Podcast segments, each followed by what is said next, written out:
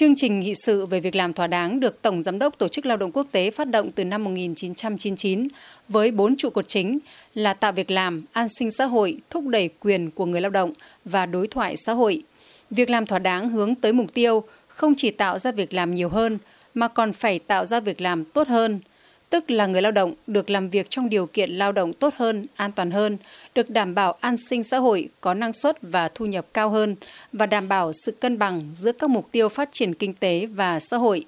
Kể từ khi Tổng Giám đốc Tổ chức Lao động Quốc tế phát động chương trình nghị sự về việc làm thỏa đáng trên toàn cầu, thì Việt Nam và Tổ chức Lao động Quốc tế đã cùng nhau xây dựng và ký kết thực hiện ba chu kỳ hợp tác cho các giai đoạn 2006-2010, 2012-2016 và 2017-2021.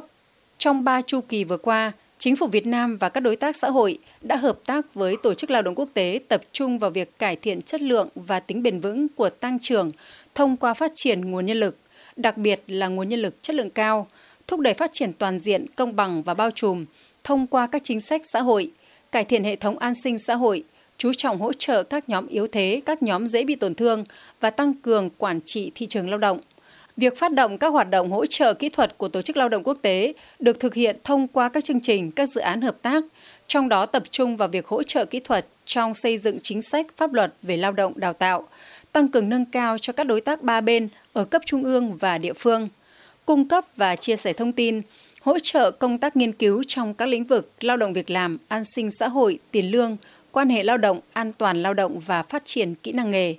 Về chu kỳ hợp tác lần thứ tư giai đoạn 2022-2026, ông Lưu Quang Tuấn, vụ trưởng vụ hợp tác quốc tế Bộ Lao động Thương binh và Xã hội cho biết.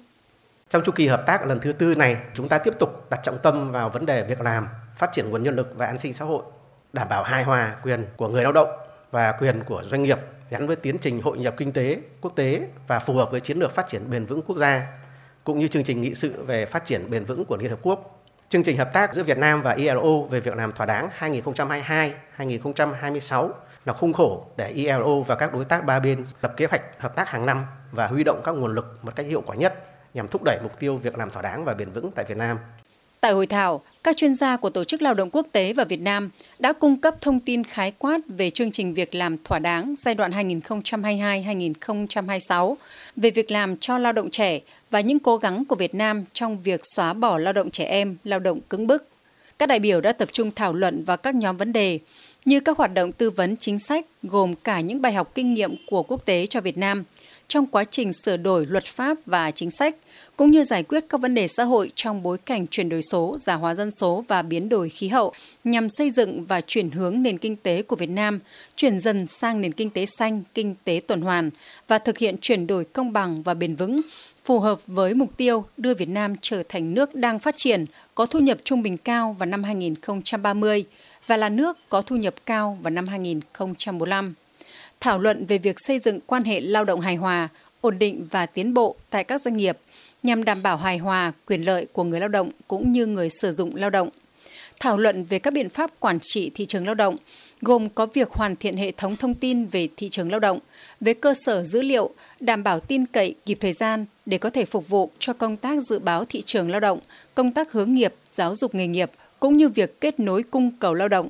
Qua đó đảm bảo cho người lao động có thể dễ dàng tìm kiếm được việc làm phù hợp và thỏa đáng bà Ingrid Christensen, Giám đốc Văn phòng Tổ chức Lao động Quốc tế tại Việt Nam, chia sẻ.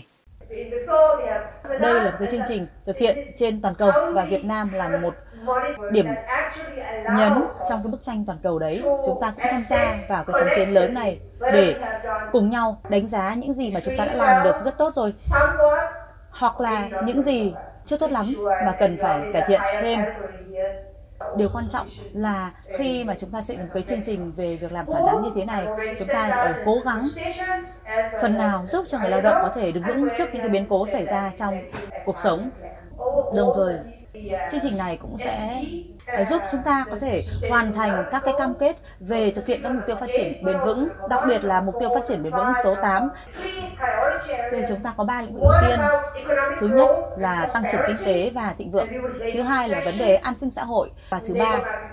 đó là quản trị thị trường lao động. Đây là ba cái trụ cột quan trọng, ba ưu tiên mà chúng tôi đã xác định trong cái chương trình ở chu kỳ này.